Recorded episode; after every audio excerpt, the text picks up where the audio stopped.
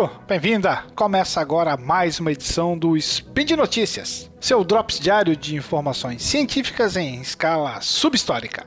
www.deviante.com.br Da garagem hermética, eu sou William Spengler e hoje, dia 11 Alien, ou 27 de julho, falaremos sobre a Vecchia Senhora. Sim, falaremos de história.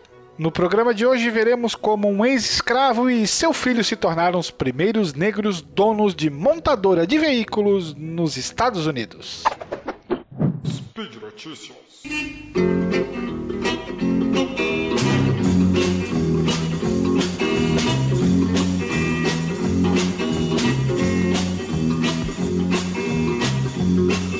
Essa é uma das muitas histórias que acontecem comigo.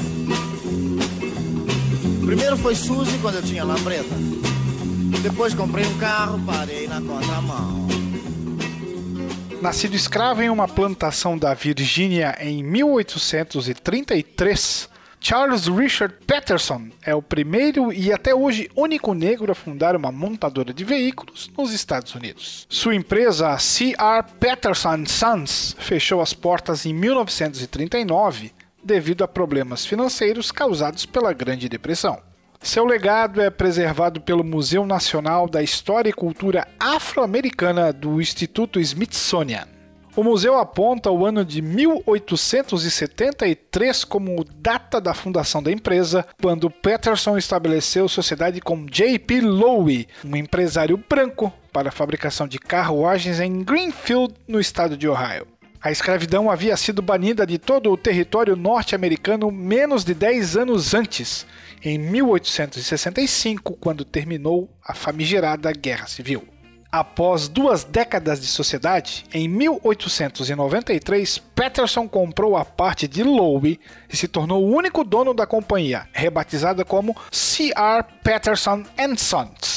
Na virada do século XX, ele tinha entre 35 e 50 funcionários e gozava de prestígio entre os clientes.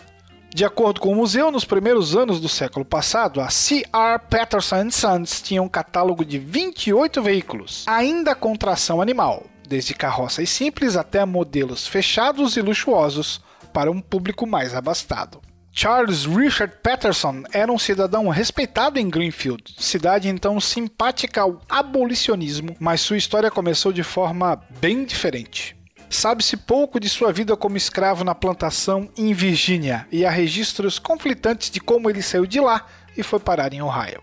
Alguns dizem que sua família chegou a Greenfield fugindo da escravidão durante a década de 1840. Outros documentos sugerem que Patterson escapou sozinho e recomeçou a vida na cidade apenas em 1861.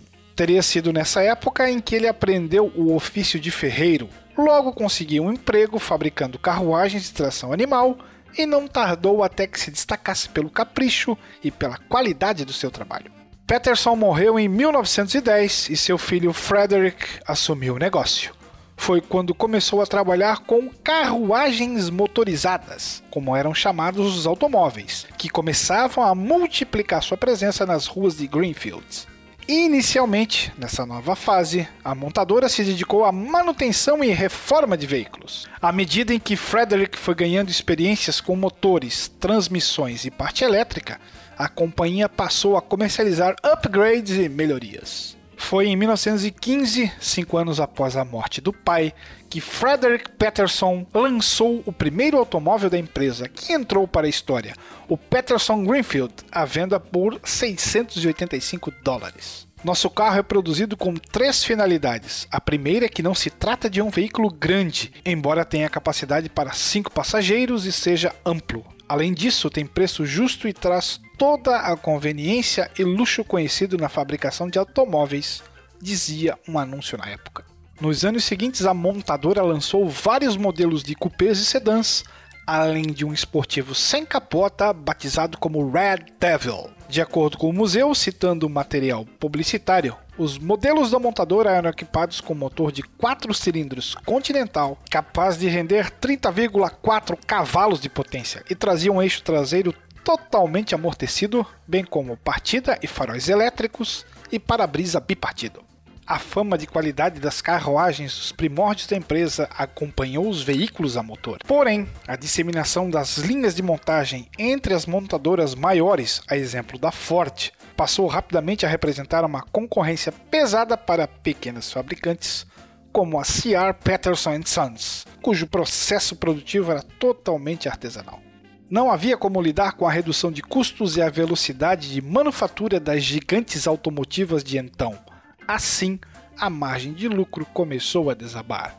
A produção de veículos próprios foi interrompida em 1918, quando algo entre 30 e 150 carros haviam sido fabricados pela empresa de Frederick Patterson, que foi o primeiro atleta negro de futebol americano da Universidade Estadual de Ohio. Naquele ano, a companhia voltou a se concentrar nos serviços de reparação e, em 1920, começou a construir carrocerias para ônibus e caminhões, instaladas sobre mecânica e chassi de outras companhias. A iniciativa colocou a montadora de volta nos trilhos, mas em 1929 sobreveio a quebra da bolsa e com ela a Grande Depressão. A empresa, então administrada pelos filhos de Frederick, teve de encerrar suas atividades em 1939. O Museu Nacional da História e Cultura Afro-Americana não tem registro de unidades preservadas do pioneiro Patterson Greenfield. Porém, a história da família que emergiu da escravidão para comandar um negócio que perdurou por gerações está aí para ser contada. All, folks. Para você que me ouve enquanto dirige o seu carango e ficou interessado em saber mais sobre essa história, acesse o post deste episódio lá no Portal Deviante e confira os links postados. Aliás, esta iniciativa só é possível graças ao seu apoio no patronato do SciCast, que pode ser feito através do Patreon, do Padrim e do PicPay. Bye bye, Que beleza de carrinho. Fui me acostumando e do caramba fui gostando. Calhambeque, bibi. Quero conservar o Calhambeque. Mas o Cadillac finalmente ficou pronto. Lavado, consertado, bem pintado, encanto. Mas o meu coração, na hora exata de trocar.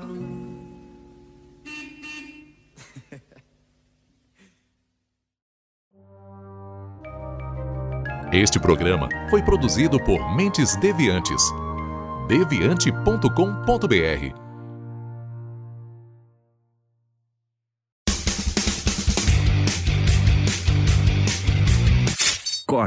Edição de podcast.